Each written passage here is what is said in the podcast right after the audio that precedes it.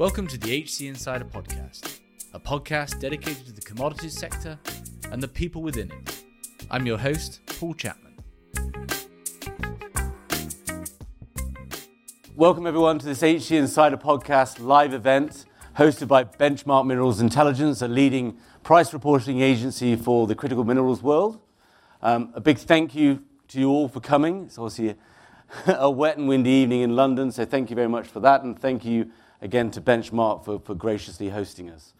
Um, today we are, first of all, my name is Paul Chapman. I'm managing partner of H C Group, a search firm dedicated to commodities and host of the H C Insider Podcast. Today we're talking about the trading future of critical minerals, the vital importance of these markets becoming efficient, lower volatility and risk managed to the future of the energy transition. What will it take to get there, and what are some of the derailers that might stop them achieving that? Our panel is Guy Winter, uh, partner at Fasken, Matt Ashley, senior cobalt trader at Traxys, Jess Fung, head strategist for Papa Investments, and Caspar Rawles, chief data officer at Benchmark. So um, just a couple of housekeeping things before we start. Uh, we will, we'll go for about forty-five minutes. I know the panel's pretty pessimistic that we'll get it, get through everything. Um, and then we will turn the mics off, turn the, our mics off and do a, a private Q and A, and then we'll retire for drinks and networking around eight o'clock or so. Um, so let's get started. I guess, you know, before we talk about the some of the accelerators and challenges to getting to this idea of an, an efficient and vibrantly traded critical minerals world, um, starting with you, Caspar, can you give us some sense of, of why that would be important, what that would mean for these markets, and perhaps give us a little bit of a definition around critical minerals before we kick off as well? Yeah, uh, yeah, good question. That's yeah, I, I could speak for the whole hour on that, maybe. I think. um, yeah, so first of all, definition. In, in my world, really, I think about the, the minerals that enable the energy transition or will enable the energy transition. So primarily that's going to be the, the minerals that go into lithium-ion batteries, so lithium, cobalt, nickel, graphite, manganese. Um, but also, you know, there's some other minerals that people lump in there, particularly people talk about rare earths, minerals associated with um, yeah, like, uh, renewable energy generation, so silicon, polysilicon, or copper as well. So there's lots of different definitions of critical minerals out there, but, you know, from my perspective, I generally think a lot about more about the lithium-ion battery minerals initially, and that's probably where I'll spend most of my time talking about them. If anybody else wants to talk about rare earths and other things, they can, but that's for me. And, and why it's important is, you know, we're really going from what has been a speciality niche sector to scale, and that's already kind of started to happen. And we can see, you know, if we think about lithium over the last few years, that's gone from eight dollars to eighty to back to eleven or twelve dollars. You know, that's a crazy amount of volatility. And when it's a small market, you know, for the people that are in the market, that might be a problem. But broadly speaking, it doesn't impact, you know, the wider economy or, or you know the wider world. But as these as these markets are scaling, we need the way that they're traded to mature to help with price risk management, uh, to help manage some of that volatility, um, and to make you know uh, make the you know these markets be when they're more freely traded. We will help incentivize new supply because people understand you know what the future looks like, how they can protect themselves in terms of price risk management, as I say. Um, And yeah, fundamentally, I think that's kind of where we need to get to, to get to the scale that we're talking about to fuel the energy transition. Mm. And we'll come on to this. It's surprisingly absent in a lot of government planning at the moment, the role of, of private industry. And Jess, maybe you can give us, from an investment standpoint, private capital coming to work in the energy transition, why this is also important in your world. Yeah, so obviously um, prices are drive the top line. And for us to be able to value a project or value some operations, you know, we need to be able to very, very first, in the first instance, model what that top line is going to look like, how much revenue and cash is going to come in. And then we can have, add all the costs to that and, and decide whether or not something is viable. But it's very, very important. And if from year to year, the price is moving up and down by one hundred percent and down by eighty percent, um, it's very difficult to... to be able to say with any conviction, this is a great investment for us over the next three, five, seven, ten years, whatever your investment horizon might be. So this is why being able to have, I think, a little bit more stability in the prices, or at least the ability to think about hedging them or managing them or pricing options, all of the above, and any way to be able to structure some more stability in the top line will, will help a lot, because the costs, surprisingly, are, can be quite stable, and you kind of inflate them. You know, you know what, what labor looks like, and you have a, an idea of what interest costs are going to be, and, and that type of thing. But um, but that top line volatility really drives volatility in the bottom line, and, and that can be a problem in terms of being able to value something properly. Mm. Matt is our uh, resident trader. Resident trader, yeah.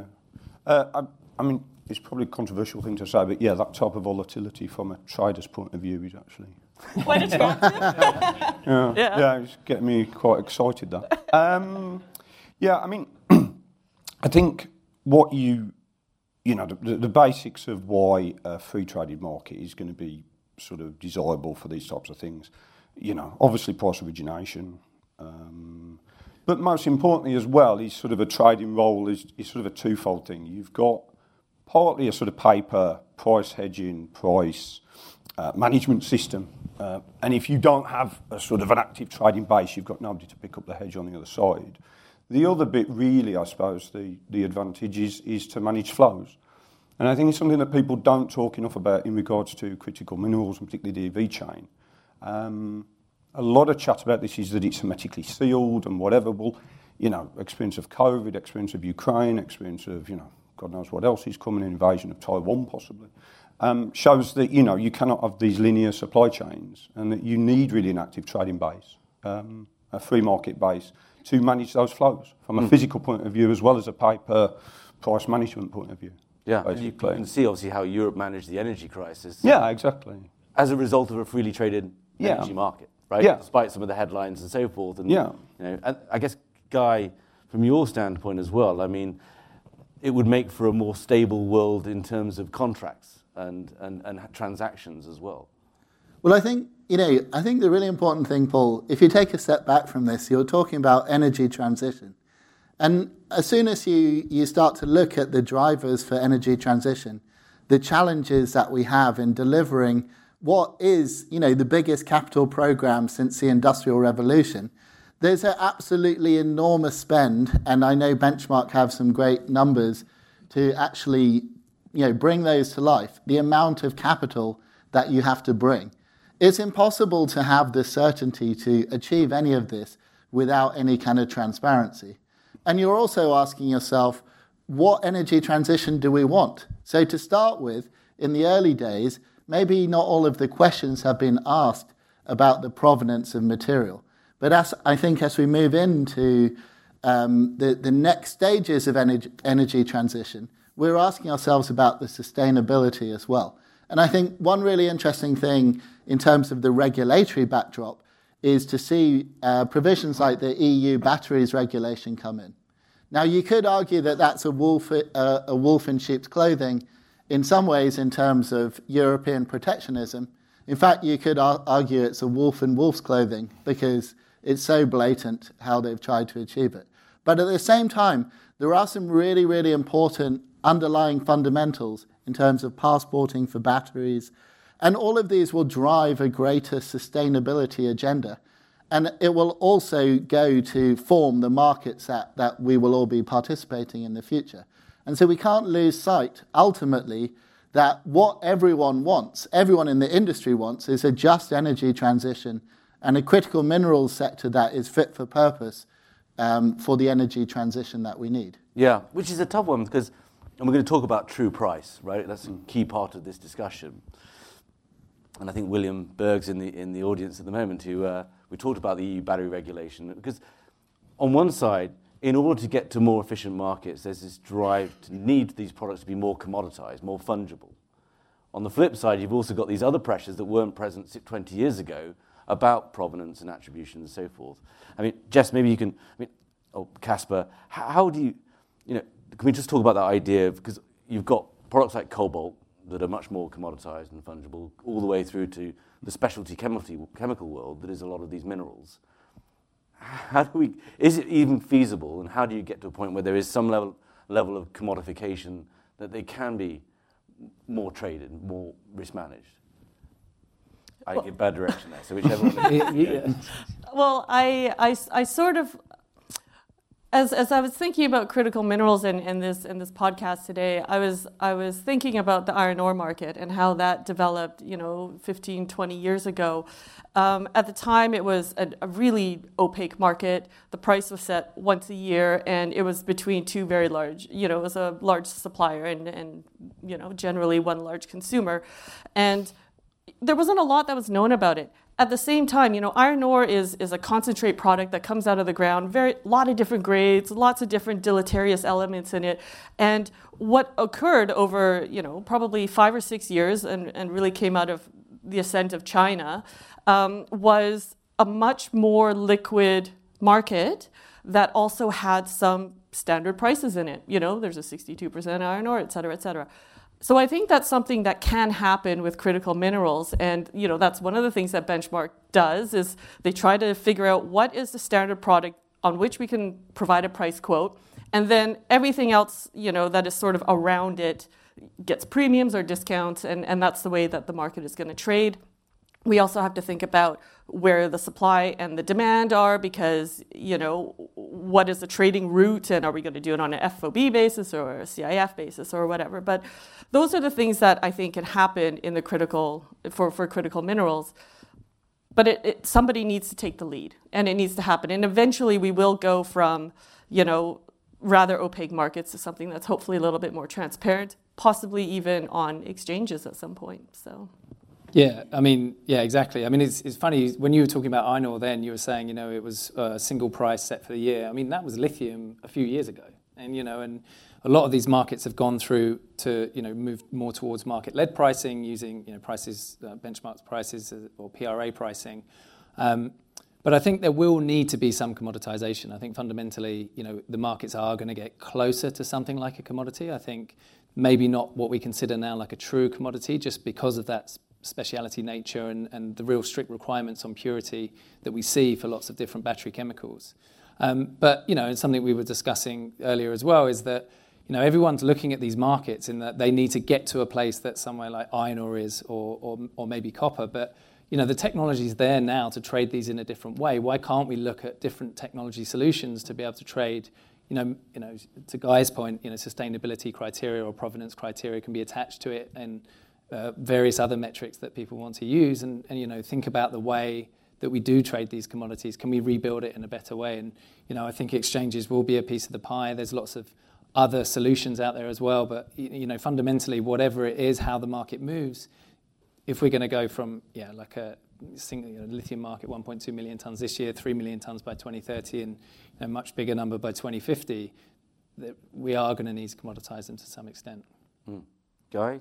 Yeah, one really interesting thing I think will be to see black mass um, pricing come through as well because, you know, obviously one of the drives that we have, and again to reference the E U regulation, but you see um, a, a much greater demand for recyclate. And so European recyclate you would expect will attract a premium over time because if it has to be fifteen percent of all recyclate that is used within the E U, you know, you don't have to be a rocket scientist to see that that, that is going to attract a, a premium along the way.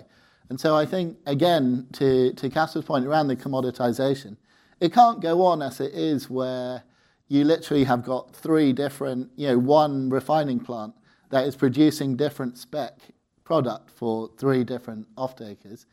So there's going to have to be greater commoditization, but then maybe also there's going to be some bifurcation in terms of, you know, is something a, a E U spec? You know, quite frankly, the one thing we were hearing in, in, in Durban was that a lot of concern from Afri- African producers that actually they won't be able to comply with passporting rules. And so even though at the moment everyone is, is saying we'll be selling the top premium product, are you actually able to do that? So the market could simultaneously get more commoditized, but also broken out into different price points depending on those different criteria. Yeah, this tension between de-commoditizing again for attributes, but the need to actually commoditize. Matt, we were talking mm. beforehand about you know cobalt. That, you know, with all these this group of critical minerals is mm. on the leading edge of right of, of yeah. being commoditized and is commoditized and is traded and is an efficient market. And now on the yeah. now on the exchanges, and that's brought a whole yeah. new group of participants yeah. in that have have yeah. an impact. Can you just I, tell us that journey? Yeah, well, I mean, I, just as a quick comment, I don't think we should exaggerate too much, like the idea of commodification or whatever is in the future. There's already like a very active base for all of these things already. You know, it's not necessarily new. I think the debate is more about how this thing develops. You know, how it develops. Um, and the dangers to that, which we'll get onto a bit later. But no, I mean, if you take something like cobalt and lithium, to answer your point, I mean, you, I think last twenty-four months particularly, you've just seen a total sea change, really, with the C M E particularly, you know. Um, and it's changed the way that people have traded continually. Um, and it's through that, I mean, as I say, if you take cobalt specifically, and any cobalt traders in the audience will know this, is that cobalt traditionally, something like that, is a positional play. You know, so you're long or you're short. And you would go years of, you know, or so a year of never selling anything, only buying, and then another year of only selling, not buying, et cetera. Well, things like the C M E have changed that fundamentally, where you can buy physical, you can hedge on the C M E in a way that you could never previously do that. And that type of development has now opened up the door to, uh, I think, an increasing number of hedge funds, banks. We see banks taking risk, which is quite sort of interesting. Um, bridging the gap between O E Ms and traders on the other side, taking oops, taking pure risk. Um, the the key thing is, can it grow? Can it continue to grow? And I think I think it will, because something like cobalt, for example, where the, the real sort of development is, it's always been, you know, relatively small market really comparative to, you know, some of the stuff that everybody knows, nickel or whatever. But the sheer amount of cash that can come in from the sidelines because of that now.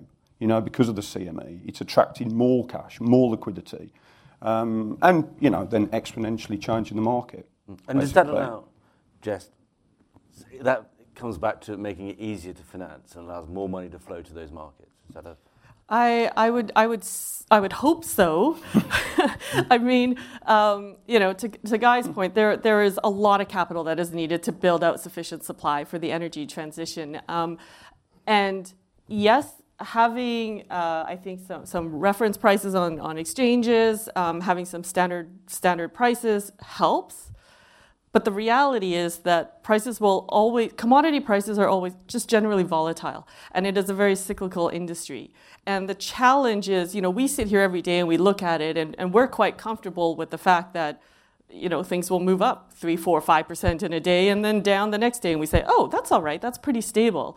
For, you know, ninety-five percent of the investing world, that is ridiculously volatile. And they don't know how to manage it. They cannot get comfortable with it. And so even if we said there's X Y Z, you know, million lots that you can hedge cobalt with, they're still going to sit there and say, mm, I don't really understand what is happening here. And isn't cobalt getting, you know, engineered out of batteries anyway? So how am I supposed to think about this? That is the vast majority of investors. And that is the vast majority of traditional lenders as well, continue to think that way. So yes, it will help. I, I think the commoditization of prices helps, but there, it is still a very, very niche industry. And let's not kid ourselves that, that that's what we work in and try to deal with every single day. So that that is a challenge. Um, and then on top of that, you've got higher cost of capital that's required because of this volatility. And, you know, you've got some, a lot of, frankly, upstream mining projects that sit there and go, I am not willing to give somebody a thirty percent return. I think that's, you know, too high a cost mm. for for what we have. And I don't believe, you know, cobalt prices are going to be at the levels that, that are required to, to generate that kind of return. It's it's all, it's a holistic challenge.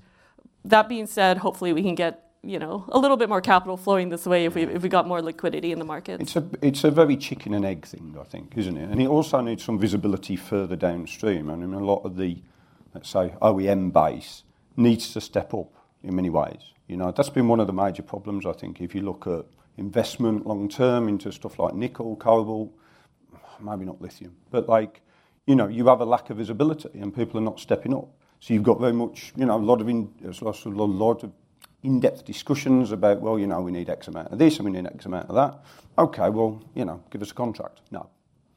You know? Okay. But, but you, you you build it and then we might take it. So we're, but seriously, it's a major issue. But we, so we're going to start w- talking about the pessimistic side no, I know, I know. about the future of this. Sorry. And it's all right, we can go out of order, it's fine. But I, I, let's understand that a bit more, right? Mm. Like, because a key part to this, of course, is O E M incentives, producer incentives, the supply chain incentives yeah. to operate in an open market. And, you know, and again, these, it's not like you've got a, an energy world that's very familiar with commodity risk and financing and so forth, right? Sophisticated mm. purchasing sales teams, often they have trading teams. It's very different when it comes to an auto manufacturer, whatever it might be. Mm. Can you just, um, I guess, unpack that and we'll let everyone else comment on it? Just what I mean, why are they not? Uh, I suppose because they won't have their cake and eat it. I mean, I suppose the problem with, with the batteries, the sort of E V story, it's outside of China. I mean, the, the, the E V story in China, as we know, is very rapid, it's very fast, it, it, it makes sort of fast decisions. The sort of pattern of E V implementation in Europe and America is a much slower process. Um, it takes a lot longer to make decisions. It's starting, not totally from scratch, but it's it's somewhat behind China, as we know. You know, a lot of these guys are working on six-year plans or ten-year plans or stuff like that, you know. Um, one of the key problems within that, there seems to be a lack of decision-making or, or basic indecision about a lot of the battery technology itself, you know. Uh, and that's stalling a lot of stuff. Mm. Um, then you've got other factors, things like, you know, I'm sure we'll get onto this, but things like the I R A, a lot of the legislation. You know, to be fair to a lot of the, you know, the O E Ms, et cetera, it's quite hard to make a billion-dollar investment in something if you're not entirely sure what's going to happen on a geopolitical slash regulatory level, to be fair to them, you mm. know? So you've got all these blocks. You've got, like, and naturally for a long time scale for everything. And then you've got these other parameters in there which are sort of preventing the decision-making process. Um, so understandably, they're approaching the market, I think, and saying, well, you know, yeah, all right, you produce this and you build capacity, whatever, and, you know, in five years' time we might take it. Or we might not. Yeah. Like, you're that, going to invest money on that basis. I think that's it, right? It's, it's a know. totally new supply chain yeah, for it's them. Be built. And not yeah. only are they, you know, having to either build a new plant for, for E Vs or retrofit yeah. these plants, and they need to do it at such a scale to, yeah. to make money because, frankly, they, they make very, very small margins, uh, you know, automakers. Mm. Now they're also sitting and saying, I need to procure batteries that are worth, what, one-third of the value of, of my production, uh, which I've never had to deal with before. Exactly. That's a very new thing. That's exactly. the other thing. It's a cultural And the technology and, is volatile. Yes, yeah. and now I have to also understand mining to figure out how I'm going to yeah. get access to these critical minerals. And I've got to find the D R C on a map and all yeah. these sorts of things. You know? But it's true. It's true. Yes, it's true. yes. It's not, I mean, it's not just that as well. It's that, you know, up, even now, the majority of automakers are buying critical minerals in batteries, right? They're not mm. they're not going to mines and saying, I want to buy this M H P that I'm going to then have tolled into nickel sulfate, and then I'm going to have, uh, you know, P CAM made somewhere. All of that's completely new to them. So it's not only understanding the battery, battery technology, commodity markets, mine. There's a huge learning curve that's had to happen over the last, and, you know, has happened over the last few years. And we're really getting to the time now where we're going to start to see a lot more automakers getting directly involved in the upstream, the kind of mining side of it or the battery chemical side. And that will, there'll be some learning there. And then do we see more mine investments? Maybe. We'll see. I mean, you know, it's very it's very much outside of the wheelhouse for, of an automaker generally to buy a mine and operate a mine. So, you know, how do they do it? How do they structure it to protect themselves against the volatility, but also, you know, not to overpay? Okay. Moreover, you know, everyone talks about that somehow it happened that all these value chains ended up in China. It's it's not any type of coincidence. Like, there's really, really good reasons why this stuff is done in China because, you know, a lot of the processing of these materials it's pretty nasty. is is nasty, it's toxic, you know, even absent the sort of ionic clays, like really awful histories of, of pollution. The fact is that it, you know, it's capital intensive, it's dirty, Um, and so there was a lot of uh, good reason why the the West allowed this to migrate. What what I don't think anyone realized was how strategically important it would become with the with the E V transition. So we're now in a situation where you allow entire value chains to evolve over twenty years. And again, I think it's extraordinary. People talk as though China is standing still whilst we're catching up. Like, of the total global investment in critical minerals, you know, in twenty twenty-three, The Chinese players were represented a massive proportion of it. So the question isn't how much we're catching them up as to how, how whether we're even standing still. I mean, when you talk about the U K, we're, we're running backwards. But I mean, you know, we in the sort of ex-China West. And, and so actually, as soon as you kind of understand it that way, it's not surprising, and I agree completely, why on earth would an O E M want to, to go and build a mine? And then someone says, actually, it's in the P CAM that all of the value is. So suddenly I've got, I've got like ore, I've got concentrate, but now you're telling me that all of the value is going to get taken out in the P CAM process. So I build P CAM, and then they say, actually, it's the activation process that is where the value is. And so you re- it's like that game, you know, whack-a-mole. Like all the time, you're looking for where this sort of uh, value leakage is, and you whack it, and then it turns out that it's uh, completely different. Now it's cell assemblage.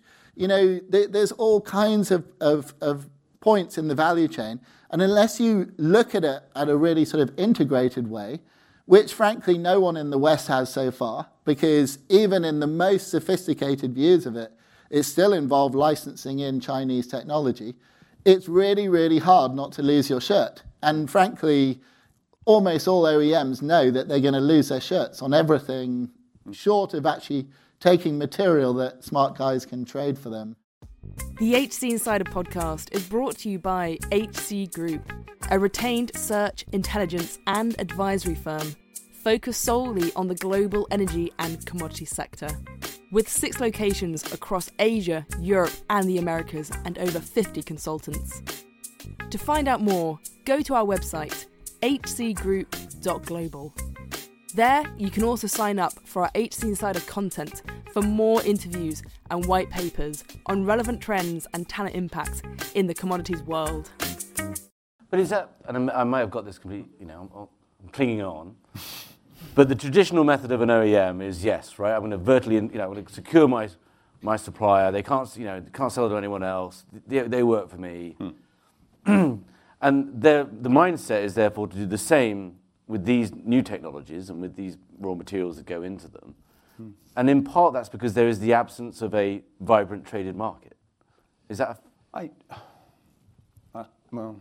I, I would I, I would argue part of the puzzle. But yes, I, I think yeah. that's part of the. I think it's part of the puzzle. Exactly, they can get steel from from almost anywhere. You know, there's a lot of glass manufacturers now. Al- aluminium, rubbers is readily available. So I think that is part of the problem. And but but frankly, it's it's there's just not an understanding of how this is going to evolve, and there's no there's not high conviction outside of China, to to be honest, that this is really going to take off in the way that that it's. You yeah. know, that a lot of us know it's going to take off. but uh, People like the headlines, but, you know, it's like whether that... There's still a doubt, I think, in a lot of these guys' yeah. minds whether this is really going to happen. But to create that certainty is what you need. You need some certainty. And that, to be honest, if we're going to have a vibrant traded market and all this, I think you need large-scale, to be honest, massive uh, state action. You know, but, not just incentives. But, I mean, it, it needs so we, we, so we, real engagement. We're obviously talking deglobalization now. Yeah. The big topic in, in pretty much every podcast we do, right, is, is mm. coming up. And and obviously now this is very much at the strategic level within governments, the good offices of Benchmark and at the Senate and so forth. It would, you know, that itself, though, creates a lot of distortions, whether it's the I R A, whether it's the E U battery policy, you know, um, create a lot of, you know, uncertainty about whether that supply chain is going to, you know, what we've seen in solar, for example, will shut that down. That again make it very difficult um, for it to be a, a freely traded market in the new technologies, new minerals for the energy transition, and that again results in higher costs and higher volatility, right? I mean, yes, you, you know, it does need state action, mm. but that comes with a series of challenges for just this kind of... But I think it's a bit more existential, mate. Like, without it, you ain't going to have anything. Yeah, I, I think no. for I think for me the the, the question is. You know, because these markets are growing so quickly over such a long period of time, volatility is inevitable, right? We're not going to be able to get away from that. But if we mature the way that these commodities are traded, it means that you can protect yourself from that volatility to an extent. I mean, everyone's exposed to some degree, but that and that means that you won't have huge companies going theoretically going bankrupt. Like the, at the moment, the downstream, the automakers, they wear all the price risk effectively, hmm. and there's not adequate tools for them to be able to protect themselves, and there's not necessarily easy ways for other people to come in and take some of that volatility, uh, you know, in trading, however they may do it. So if we if we do that, that that is an, you know another lever to enable us to grow these supply chains as quickly as we need to. You know, if you have huge companies going bankrupt, it does tend to upset further investments in the future. So yeah, it's you know it's an important piece of the puzzle. Yeah, Guy? Well, you touched upon the I R A earlier, and so I don't want to sort of jump into that out of sequence. Please go ahead. But, uh, you know, ultimately the I R A, you know, that's like a capital black hole.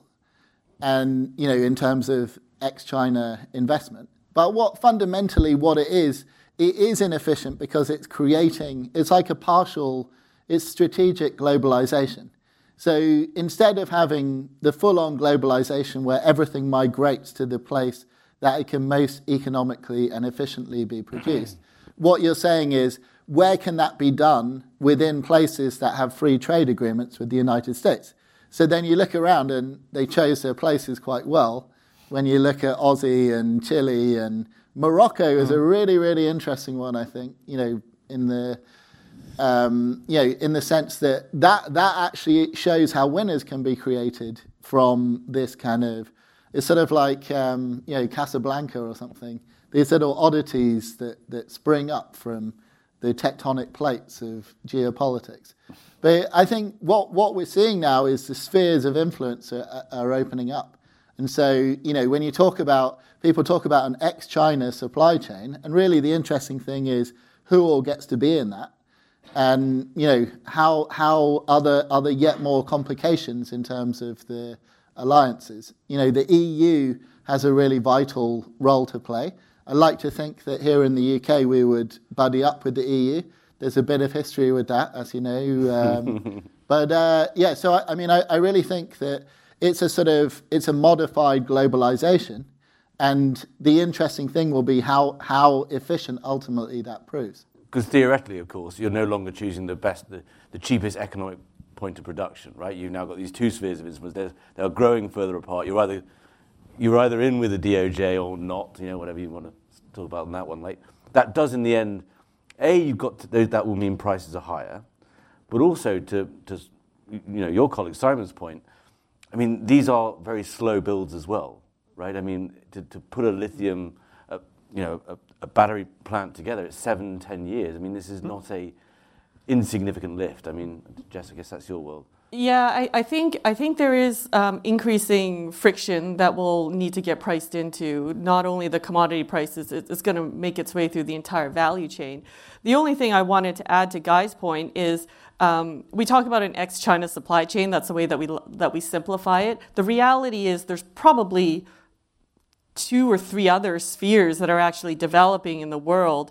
You know, if, if anyone's been to R I A, to the Future Minerals Forum, you know that there is a very, very strong push for Middle East, kind of Eastern Europe, a little bit of Western Asia, down into Africa, supply chain that is really trying to get built there in a very similar sort of way that, that China managed to build out its supply chain. Lots of capital available, you know, lots of energy available, et cetera, et cetera. So there is an interesting sphere that is already occurring there. You also have, obviously, China, which is tied into Russia, let's be honest, and uh, Korea and Japan that are also trying to figure out exactly what sphere they're they're going to be part of, because are they going to join, you know, the U S, or are they going to do it where it makes the most economic sense? So, uh, you know, all of these are going to add to the cost of production. They're going uh, across the, in the entire supply chain. And so when we talk about, let's have the adult conversation about what the true price this is, is going to be, this that's what we need to be yeah. talking about, including the sustainability bit as well, which is a huge part of the puzzle. Is it right in saying the general assumption at the moment is that whilst these supply chains are going to be blocketized, so to speak, the end product can be sold anywhere, right? And this is what we see at the moment with the expected flood of Chinese cars coming to Europe at half the price of the cheapest, lowest model in the U S at the moment. I mean, can you just talk to that a bit? Because that plays into this true price bit as well. Like, well, well just very, very quickly, um, Guy was talking about how China has been building the supply chain for the last twenty years. It was inevitable that after processing and refining and building batteries, the next thing that was going to come out was the entire car. Yeah. So that's where we're at. Yeah. I mean, yeah, I think we may see that obviously disrupted by policy. And I think that's what's, you know, to Guy's point earlier, you know, you've seen that in Europe, you've seen that in the U S, where there is a, a move to protect local industry, um, whether that's via tariffs, via requirements on, on subsidies, various different things. But yeah, I think, you know, yeah, China's sort of scaled their industry so sufficiently that they are the most cost competitive, obviously, and that, you know, we will we will be able to reduce costs, you know, in Europe or, or, or North America, and subsidies obviously helping that right now. But there's a way to go, and I think um, you know, policy is, well, my view, particularly at the moment where we see prices generally across the board for critical minerals are pretty low. Um, policy is the main driver of the industry at the moment. Like, that's really driving a lot of the investment decisions and a lot of the way that people are, are looking at the space at the moment. Mm. Except, but, sorry, can I just say, the, the one thing that is interesting about that is when I put my investment hat on, tariffs are not a, a good reason to make an investment, because historically, and maybe this is part of the, maybe I'm in denial of what deglobalization really looks like, but, you know, in the past, we've talked about protectionism, like, you know, that's been around the industry for many, many years. Uh, and now there's this whole tariffs and C B A M and sustainability and battery licenses. And I and I sit here very skeptical if that's really going to be stable and structural enough for me to hang an investment decision on. That that's just my perspective. And maybe it's because we're the marginal investor, and so we end up taking quite a bit of risk in well, there. Well, I think you play through political volatility that right. we're seeing throughout the West, right, feeds into policy volatility. You've got deglobalization, which is driving, manifested in protectionism, right, which, you know, that's a that becomes a war, you know, a, a, a battle as opposed to necessarily sort of an ordered process. I mean, I'm just thinking of the of the four of you. I think I want to be Guy most. The, the lawyers will win, and this is the, the next well, that normally years. plays most reliably over the period. Uh, but, the, you know... Uh, I agree with you so much, Jess, because I think it was really interesting. There was a lot of talk about weaponization of rare earths a few years ago. Mm-hmm. And this is the one that has kind of stuck with everyone. I actually think, and maybe it's not a bad thing, it went under the radar a bit, but lithium has been weaponized. So when I, when the I R A came out, so C A T L suddenly announced this deal. And they basically, all of the um, Western cell makers, such as they were, were saying, you know, you're going to have to suck up the extra cost of, of the product.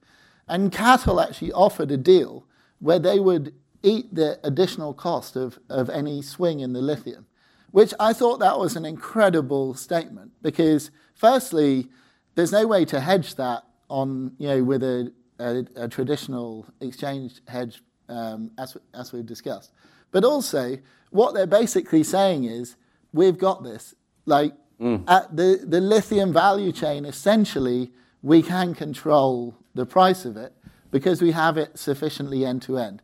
And, you know, that was a huge message, because what they were really saying is, however the big the tariffs are, we will ensure through other uh, points in the supply chain that we can still make the Chinese product more competitive. I mean, that that is an extraordinary message, and I think when we're all driving B Y Ds, like in yeah. five years, we'll probably remember that. Well, and it's not, unanal- there's an analogy what the I R A has done to Europe in some ways as well, right? I mean, it's not just China and ex-China. It's, but let, let's, we've got a couple of minutes left. I just want to talk true price. And I'm particularly interested because I've yet to have a conversation where someone's convinced that the end consumer is willing to pay for some of these crucial attributes, unless they are mandated by a tax. And again, that just means these prices are going up for consumers. But can you just, I guess, Jessica, can you frame up what you mean by true price and, and how this plays into this discussion? Yeah, so t- to me, true price reflects everything. When we talk about sustainability and, and what the energy transition is a big part of, the true price reflects all of that. So it It reflects not only the cost of production, it reflects fair wages, it reflects well, however we want to think about emissions, whether it's through carbon prices. It has to reflect a true cost of capital. So C A T L subsidizing their lithium volatility is actually just because they have such a low cost of capital and, and they can afford it. Um, all of these things together. And the consumer will have to pay for it. eventually in some form or other, maybe not on the price tag, but in some form or other. And the problem, the reason why we don't talk about it is because policymakers refuse to acknowledge it. And it's a very, it's not a politically great thing to say that the price of everything that you guys are going to consume is going to go up by twice as much because we've decided on a battery passport. Yeah. Yeah. I, I think maybe consumers haven't realized that all of these great like uh, sustainability drives uh, at the cost to the consumer. Like it is, it's going to add cost. There's no way around it. And you know, at the end of the day, I don't think that's being priced in. I mean, obviously, if you want the true price, you, you come to Benchmark. Yeah, yeah. Really the price.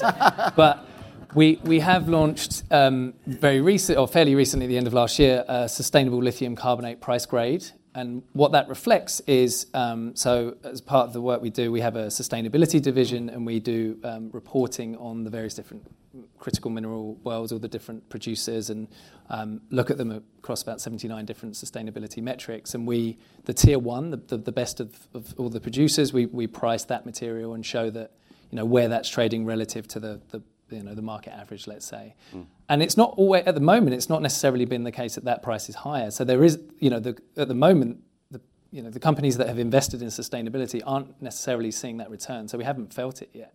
And, you know, there's many reasons for that. Part of that is also that the more sustainable companies tend to be larger. So you see volume discounts in terms of, of what they're trading. But fundamentally, like one of the big questions we get all the time is like, what's the green premium? And at the moment, it's not priced into the market. Maybe that happens in the future, but no one wants to agree to a premium. No one is going to write into their contracts, I will pay a premium. Everyone How many people wants. offset their carbon on their flights? Is the yes, that is. The, I like asking that question. Do a show of hands on that. But the, just one, one, one final piece. Um, what seems to be, and I think I mentioned it before, but what seems to be absent from many of these policies, uh, I think it's just a critical point for this panel to, to mention. You know, whether it is the I R A, whether it is, you know, E U battery policy, E U Critical Minerals Act, there doesn't seem to be any engaging engagement with the trading community. It seems they're absent from all these discussions, and you know, which is what I find remarkable, right? If you're in Europe, that's the home to most of the world's trading houses. They're an incredible asset to have about figuring out some of these supply chain challenges, whatever role they end up playing, but it doesn't seem like that's a live discussion, which is the, the genesis to this discussion today, right, is really actually highlighting and talking about this and some of the challenges and so forth. But it doesn't seem like there's that much engagement with the people who are actually moving and lubricating the global supply chains for these commodities. Uh, none, really, that I can see.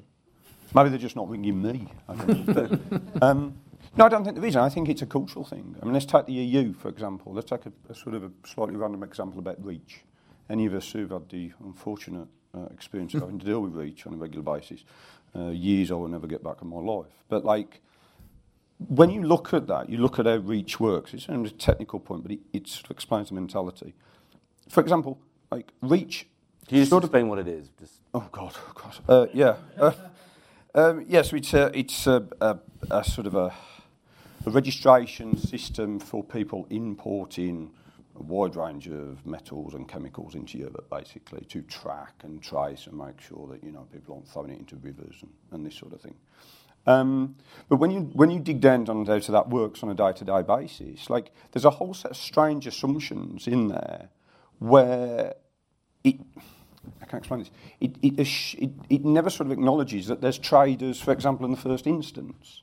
So you have things like O Rs, only representatives, and all these things which are quite technical. But at no point does it really acknowledge that, like, you can have traders, you know? And that's like a keystone. Now, obviously, we all get round it, and you register in certain ways and whatever. But it's a key, I, I mean, it's just a mentality thing. It's mm. just like a cultural thing. You know, they see, well, traders or whatever uh, as, you know, whatever, you know, making money, et cetera. As in fact, really what you are, to an extent, is a service provider. Yeah. You know, well, but they don't see it like that. You know, they... they it's not even on their radar. It's, well, people produce things, and then those things go to people who consume it, and you have this sort of Soviet-style sort of system where things just go from A to B, and that's it. And and there's no there's no recognition of, like, what I'd call, you know, shock absorbers or liquidity or optionality, how things move around. Um, and as you say, you know, Europe's armed to the to, to the biggest traders. Yeah, which is there's also. on the part of the traders themselves, which has historically been a more opaque industry, right? It's not like there's been much engagement well, as well. No. Uh, but, you know, I, I think that story plays out in what's happened in the energy yeah. crisis we mentioned at the start. Yeah. Okay, final question. And perhaps just go down the line. It's, you know, we tried to sort of think about how could we sum this up. And the easiest question we came up with was, in ten years' time, will will every trading house have a lithium desk? Yes. Yeah. I believe so. I think, it, I mean, it's, you know, it's, it's energy, right? It, it, or everywhere that has an energy trading desk should have a lithium trading desk. Or, yeah, I think there will be. Yes, I, I, I agree. The lithium market is going to be so large in, in ten years uh, that that it will make sense to, for everyone to have a lithium trading desk. And maybe Benchmark will be, you know, providing the pricing. Hopefully. So we will. Yeah. yeah. We have one, you know. Yes, it's a, it's a key component, because what you've seen within most of the trading houses is trying to move into this sort of, I mean, it's slightly contrived, but this sort of idea of a battery metals team, you know, E V space, et cetera, like trying to create teams of that. There's a few challenges to that, because I think what you turn out is you've got, well, you've got some nickel traders and some cobalt traders, some lithium traders, and trying to herd pigeons. But yes, I mean, it's a, it's a key component mm. of where people are trying to go, you know. Okay. Yeah, I mean, uh, I'm not going to argue with the more august characters to my left now, but also the thing, I, I'll also be really interested to see what other new traders there are. Will we have vanadium traders, mm. and, you know, more P G M traders? The, the, we don't really know where this battery journey is, is taking us. Pretty confident that in ten years we're going to have a lot of lithium, but there's going to be other metals that really come to the, the forefront of energy transition, which is, is one of the most exciting things about it all. Yeah. So Matt might be a vanadium trader by then. Never know. And Jess, you did say something really interesting, which was, it doesn't mean, though, it's going to look the same as trading today, right? New technologies, whatever that might be, and so forth. But it, there's not necessarily going to be, it might not even be humans, right? But, it, you know, it, it won't necessarily look the same as, as today's markets. I, I think so. I think I think there can be some very, very interesting structures that will get priced in, um, and, and and you know, Caspar was saying as well, we, it, we've got the data and the technology and the speed and the information there, and frankly A I. So there is going to be a very, very interesting way to to trade many, many commodities in future. I, I think. Right. We'll leave it there. Well, thank you very much. I think an excellent panel, really enjoyed it. We'll open up for Q and A, but firstly, thank you very much. Thank you for listening.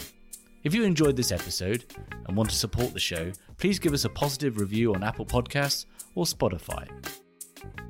To find out more about H C Insider and H C Group, a search and advisory firm dedicated to the commodity markets, visit our website at w w w dot h c group dot global.